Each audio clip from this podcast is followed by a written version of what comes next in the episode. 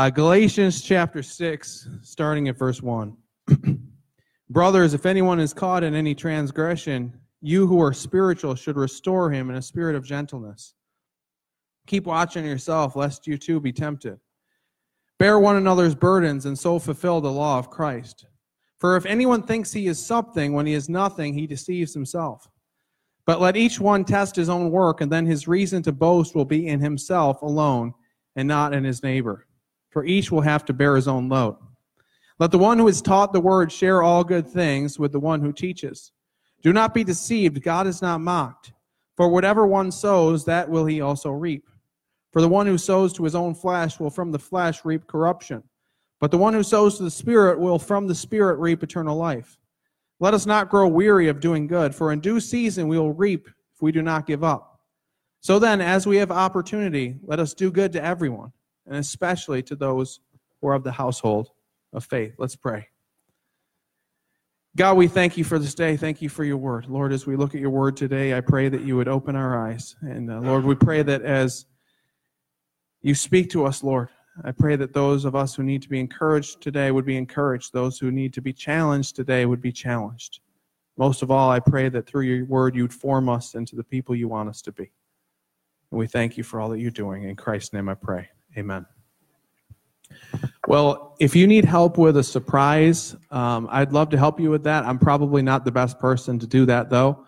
Uh, a couple of weeks ago, my mother asked me to help my da- help my help her with a surprise for my dad.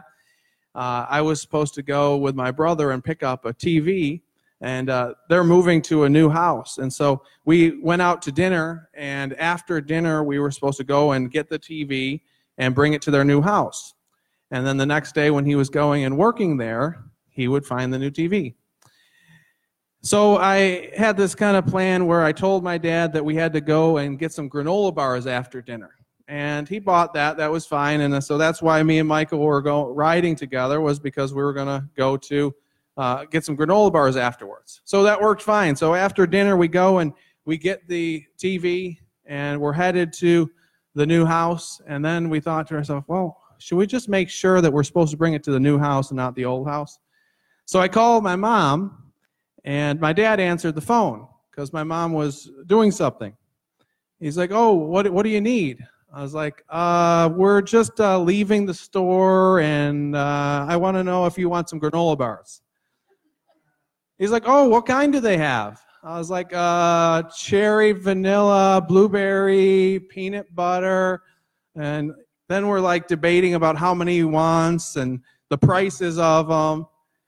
And so it was finally agreed that I would get him some. And uh, he didn't think anything of it. So we went and brought it to the new house. And then afterwards, I went to get my dog at uh, their business where they take care of animals. So I went to get my dog.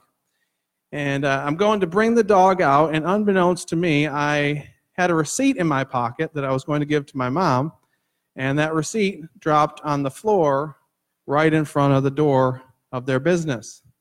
And wouldn't you believe my dad found that? But even after we after he found that, you know, we were me and my mom were just kind of still playing coy. We're like, I don't know, someone must have bought a TV. You know, and we're just kind of playing along with it, pretending like we don't know what's going on. But we didn't realize it had the last four digits of my mom's credit card on it. So he knew that it was us. But we still tried to keep it going, even though he had the receipt. And I think in a similar way, sometimes we try to fool God. And when we do that, it's kind of like me trying to fool my dad, even though he had the receipt, even though he had the last four digits. And sometimes the way we fool God is by fooling ourselves. In a sermon on truth telling, former pastor Bill Hybels tells a story uh, that originally appeared in the book The Ragamuffin Gospel by Brennan Manning. And in that book, Brennan Manning shares a story about how he struggled with alcohol for quite some time. And he was, in years before he wrote the book, he was in an alcohol rehabilitation program. And it was like a 28 day treatment program. And he talks about how when he was there, they would kind of go around the room and they would kind of each admit uh, the things that they had done wrong. And so people would go around and say and tell about their drinking problem. But there was one particular person, and his name was Max. And when it got to Max, he refused to admit he had any problem. He said, I, I really don't drink very much. I've never really dr- drank that much. And they told him, Max, you're in an alcohol rehabilitation program. You weren't just sip, sipping Cokes. Now, be honest and tell us the truth. Admit to yourself and to us that you have a problem. And he says, I'm being honest with you. I never really had all that much to drink. Now, as part of the program, they had signed affidavits that gave the people who were in charge of the program the ability to kind of uh, contact other people to get information about these people. And so they said, okay, well, why don't we call the bar that's right near your house and see what they say? So they called the bartender that was close to his uh, office, and they're like, Do you know Max so and so? And the guy says, Oh, yeah, like a brother. He stops in every day after work, and he has a minimum of six martinis. I mean, this guy drinks like a fish. He's the best customer we have, a prolific consumer of alcohol. So the rest of the people looked at Max, and finally he admits, Yeah, I've had a lot to drink. A little later on in the group, they asked every, everyone, Have you ever hurt anybody because of your alcohol abuse? Max, they, then they went around and told ways that they had hurt their family and friends. But he said, I've never hurt my family. I'd never hurt anybody. Not when I'm sober, not when I'm drunk. I have four lovely children. I'd never hurt my wife. I've never hurt my kids. Never hurt anyone. Leader says, You know, Max, we don't believe you. Why don't we call your wife and ask her? So they called his wife and they put it on speakerphone. And as soon as they got a hold of his wife, he started to get a little bit nervous. And the leader says, Mrs. So and so, has Max ever mistreated you or anyone in the family when he took and when he was drunk? And she said, Well, yes, he has. It happened just this last Christmas Eve. He took our nine year old daughter shopping on Christmas Eve, bought her a new pair of shoes. He's a generous man. But on the way home, our little girl was sitting in the front seat enjoying her new shoes, and Max passed the bar and saw the cars of some of his buddies. He pulled in. It was cold, wintry day, 12 degrees with a high wind chill. He's made sure all the windows were rolled up snugly. He left the car running so that the heater was blowing, and he said to our nine year old daughter, I'll be right back. You just play with your shoes. I'll be right back. He went into the bar and started drinking with his buddies. He didn't come out of the bar until midnight. And that time, the vehicle had shut off, and the windows had become all frosted over and locked up tight, so she couldn't get herself out of the car. When the authorities opened up the car and rushed her to the hospital, she was so badly frostbitten that her thumb and forefinger had to be amputated. And her ears were so damaged by the cold that she'll be deaf for the rest of her life. The wife describes this to the group.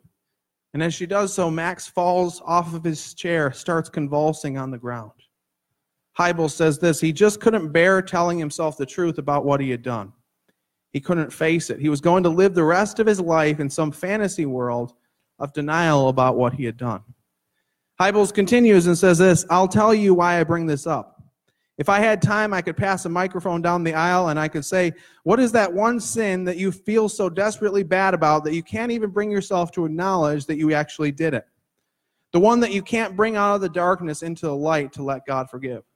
What is that one sin that keeps you under a cloud of guilt day in and day out. Now, there, there's something that's tragically ironic about this story. This illustration was told in a sermon by Bill Hybels on truth telling. And he makes this statement What is one sin that you feel so desperately bad about that you can't even bring yourself to acknowledge that you actually did that? Did it? Last year, it came to light that Bill Hybels had been accused by many different women of sexual immorality and sexual harassment. This had apparently gone on for a number of years, and yet he defiantly denied every single allegation that was brought against him, even though the elders of his church concluded that at least some of the women were telling the truth. One of the elders named Missy Rasmussen said this We believe that Hybel's sins were beyond what he previously admitted on stage. And certainly we believe that his actions with these women were sinful. She said, We believe he did not receive feedback as well as he gave it, and he resisted the accountability structure we all need. He didn't receive feedback as well as he gave it. He's telling a sermon about truth telling. And he gives an example of someone who refused to tell the truth, and yet he didn't tell the truth. See, when we notice that somebody else has fallen into sin, there's kind of two responses, or three, but two kind of negative responses that we can kind of react to that situation. Number one, when somebody else falls into sin, we can join them in their sin. You know, we think to ourselves, if that person is doing it, it must not be that bad. It must not be that big of an issue. And we get this kind of psychological encouragement to keep doing or to start doing that particular sin. But the other thing that we can do, there's another temptation that we have when we someone we see somebody else has fallen into sin, and that temptation is to have pride, to, to be kind of filled with pride because we don't struggle with that particular sin. And that works out great for us if it's, you know, say if we've never struggled with alcohol, it's we can tell a story about someone who struggled with alcohol and like I don't I don't struggle with that. Or if we've never struggled with pornography, we can kind of tell a story about someone who struggled with pornography and say, at least I don't do that. When it's somebody else's sin, something we don't struggle with, we see those kind of things and it can fill us with pride to think, at least I don't do those things. And, and perhaps that's what Bill Hybels did. You know, he tells the story about someone who was an alcoholic, and for all we know, he never struggled with alcohol. He says, Well, at least I didn't do that. At least I didn't lock my child in a car and have their, fingers cut off because it was so cold. At least I'm not that bad. But the scary thing is, we can do the same thing with Bill Hybels. We can look at his story and we can say, well, at least I didn't sexually harass someone. At least I didn't bring shame to the cause of, cause of Christ. You see, our tendency oftentimes is to view people's sin, other people's sin, with prideful eyes rather than with helpful hearts. We view people with prideful eyes rather than with helpful hearts. We have a tendency to view other people's sins as somehow inflating our own worth or, or morality. But when other people sin in the body of Christ, it should grieve our hearts. It's, we're called not to, to judge them, not to bear down upon them. It should grieve us. It should grieve us rather than inflate our egos.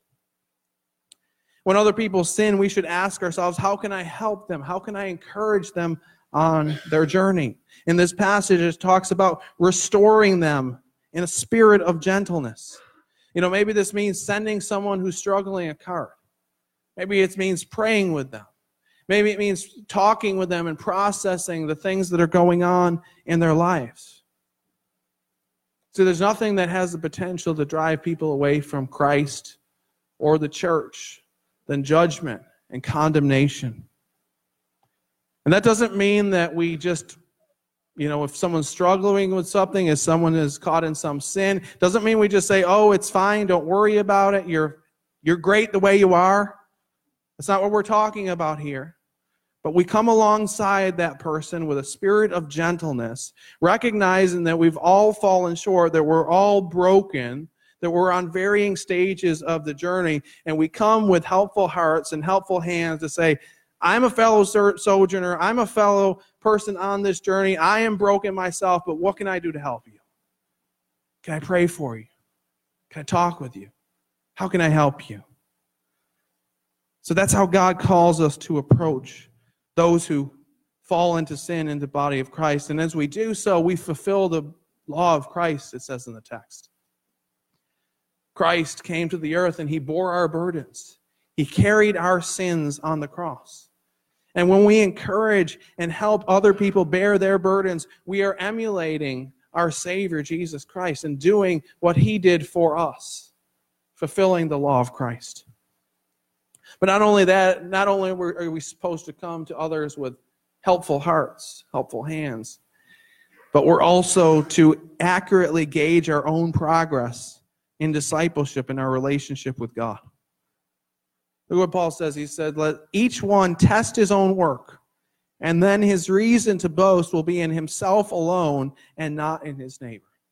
Now, he's not saying we should boast about our accomplishments. He's saying that we need to examine ourselves in the right light, that we need to not have our comparison be other people. Look at what Jesus said in this regard. He said in Matthew 7 Judge not that you be not judged. For with the judgment you pronounce, you will be judged, and with the measure you use, it will be measured to you. Why do you see the speck that's in your brother's eye, but do not notice the log that's in your own eye? Or how can you say to your brother, Let me take the speck out of your eye, when there's a log in your own eye? You hypocrite, first take the log out of your own eye, and then you'll see clearly to take the speck out of your brother's eye. So Paul reminds us that we need to examine our hearts and our actions closely and make sure those actions are in line with Christ. See, our comparison is not other people. You know, we see somebody else sinning and then we have this tendency to think, well, I, I must be better than that person. At least I don't struggle with that particular sin. But that's not our standard. Our standard is the life of Christ. And we look to him and we see how do we fall in relationship to his life. And we all know that we fall short of that standard. So examine ourselves in the light of Christ, in light of the law of Christ. But then Paul goes on to say, God is not mocked, for whatever one sows, that will he also reap. So here's what this passage shows us. This passage shows us that we can't fool God. God blesses spirit living and punishes fleshly living. We can't fool God. God blesses spirit living and punishes fleshly living. We can't deceive him. We can't compare ourselves to other people and say, I'm doing a little bit better than this person who's maybe a little bit farther down the road. God blesses spirit living, He punishes or disciplines fleshly living. See, when we live sinful fleshly lives, our lives are filled with corruption. You know, and you go into situations where a lot of sinful choices have been made, and you can kind of just smell the corruption in their lives. You'll see relational difficulties, you'll see financial difficulties often. You'll see all these things kind of crumbling around them and kind of the spirit of corruption that just kind of follows their negative choices. Now, for some people who are committed to living a life of the flesh, that's the way it is. But for others who are living a fleshly life, who are not following after God, everything seems great. And on the surface, you probably think they're a spiritual person. You know, the sad part about and sad reality is some of the most religious people that you will ever meet are some of the most evil people you'll ever meet. That's just the reality. And Jesus acknowledged that even in the scriptures.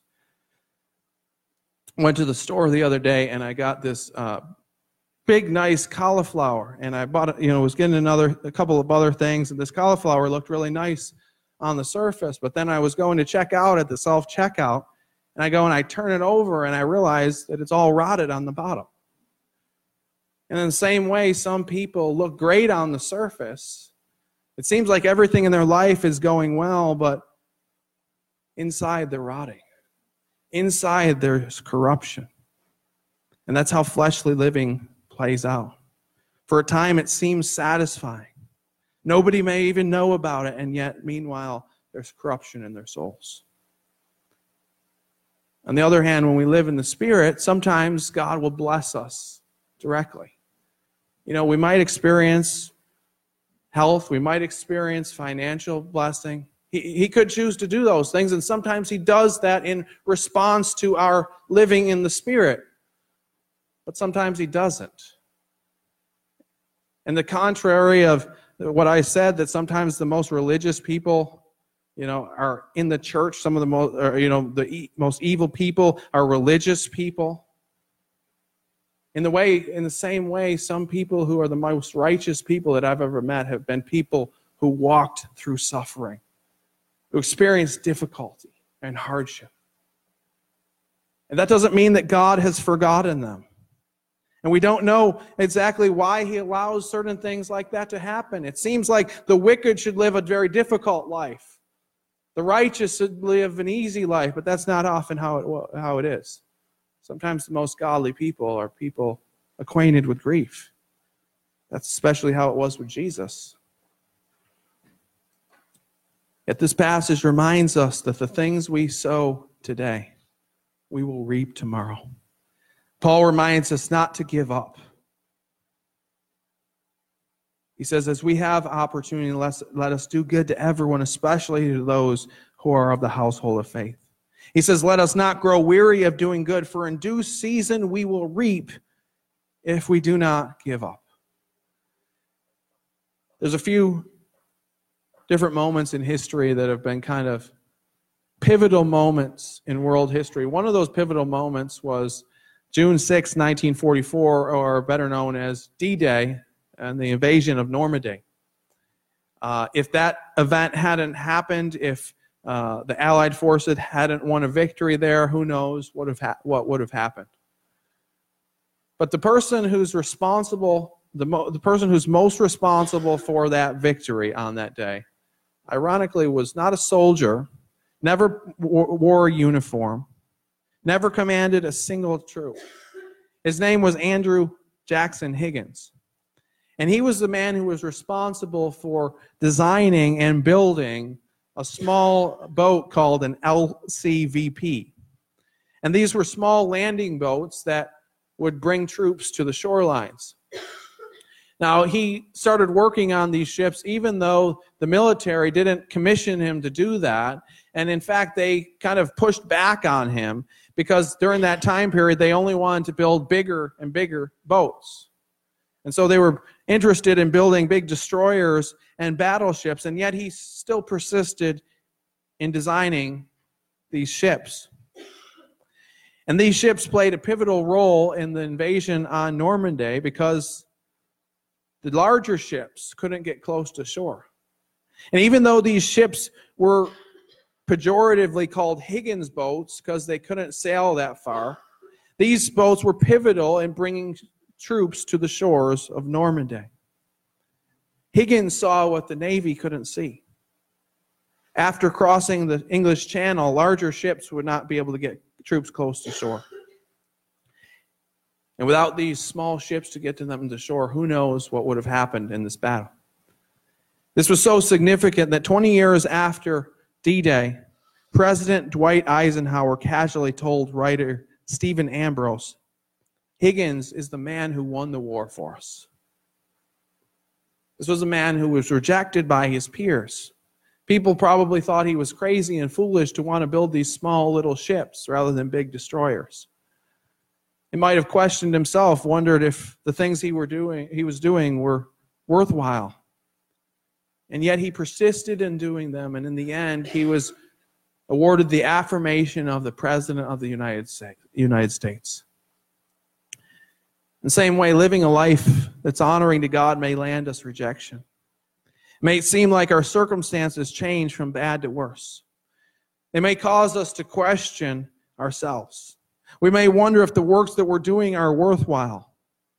Yet when we persist in doing them, we're rewarded with the affirmation of our perfect Heavenly Father, who will one day say to us, Well done, good and faithful servant.